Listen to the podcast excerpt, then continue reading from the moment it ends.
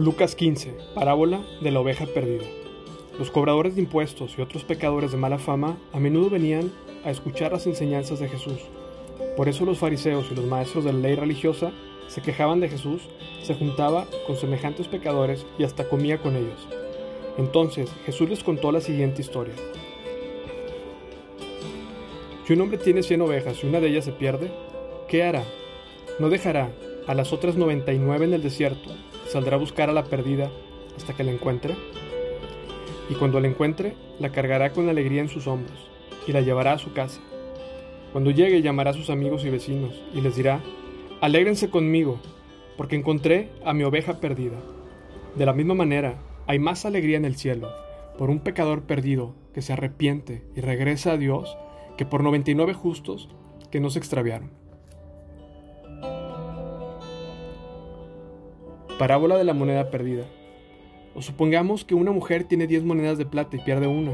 ¿No encenderá una lámpara y barrerá toda la casa y buscará con cuidado hasta que la encuentre? Y cuando la encuentre llamará a sus amigos y vecinos y les dirá, alégrense conmigo, porque encontré mi moneda perdida.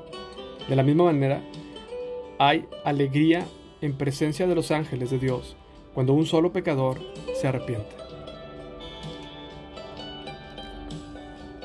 Parábola del Hijo Perdido. Para ilustrar mejor esta enseñanza, Jesús les contó la siguiente historia. Un hombre tenía dos hijos.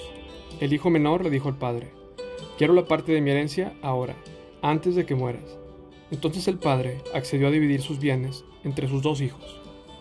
Pocos días después, el hijo menor empacó sus pertenencias y se mudó a una tierra distante, donde derrochó todo su dinero en una vida desenfrenada. Al mismo tiempo que se le acabó el dinero, hubo una gran hambruna en todo el país, y él comenzó a morirse de hambre.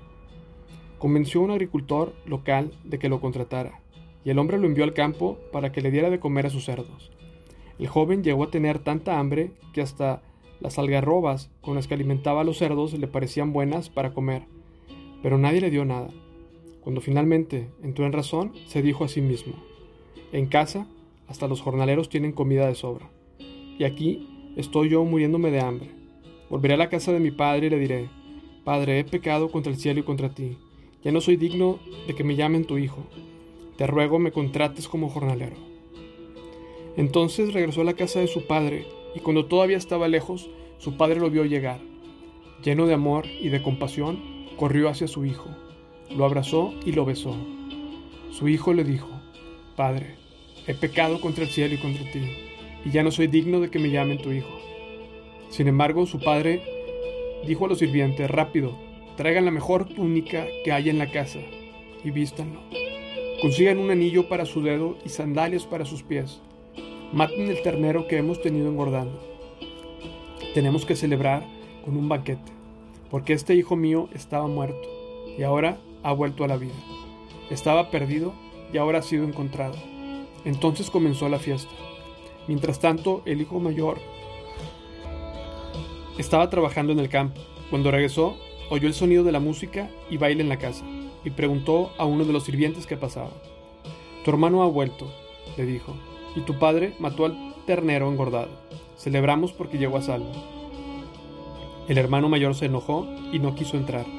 Su padre salió y le suplicó que entrara, pero él respondió, Todos estos años he trabajado para ti como un burro y nunca me negué a hacer nada de lo que me pediste.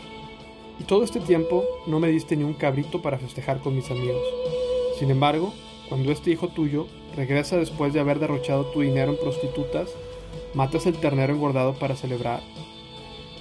Su padre le dijo, mira, querido hijo, tú siempre has estado a mi lado y todo lo que tengo es tuyo. Teníamos que celebrar este día feliz, pues tu hermano estaba muerto y ha vuelto a la vida.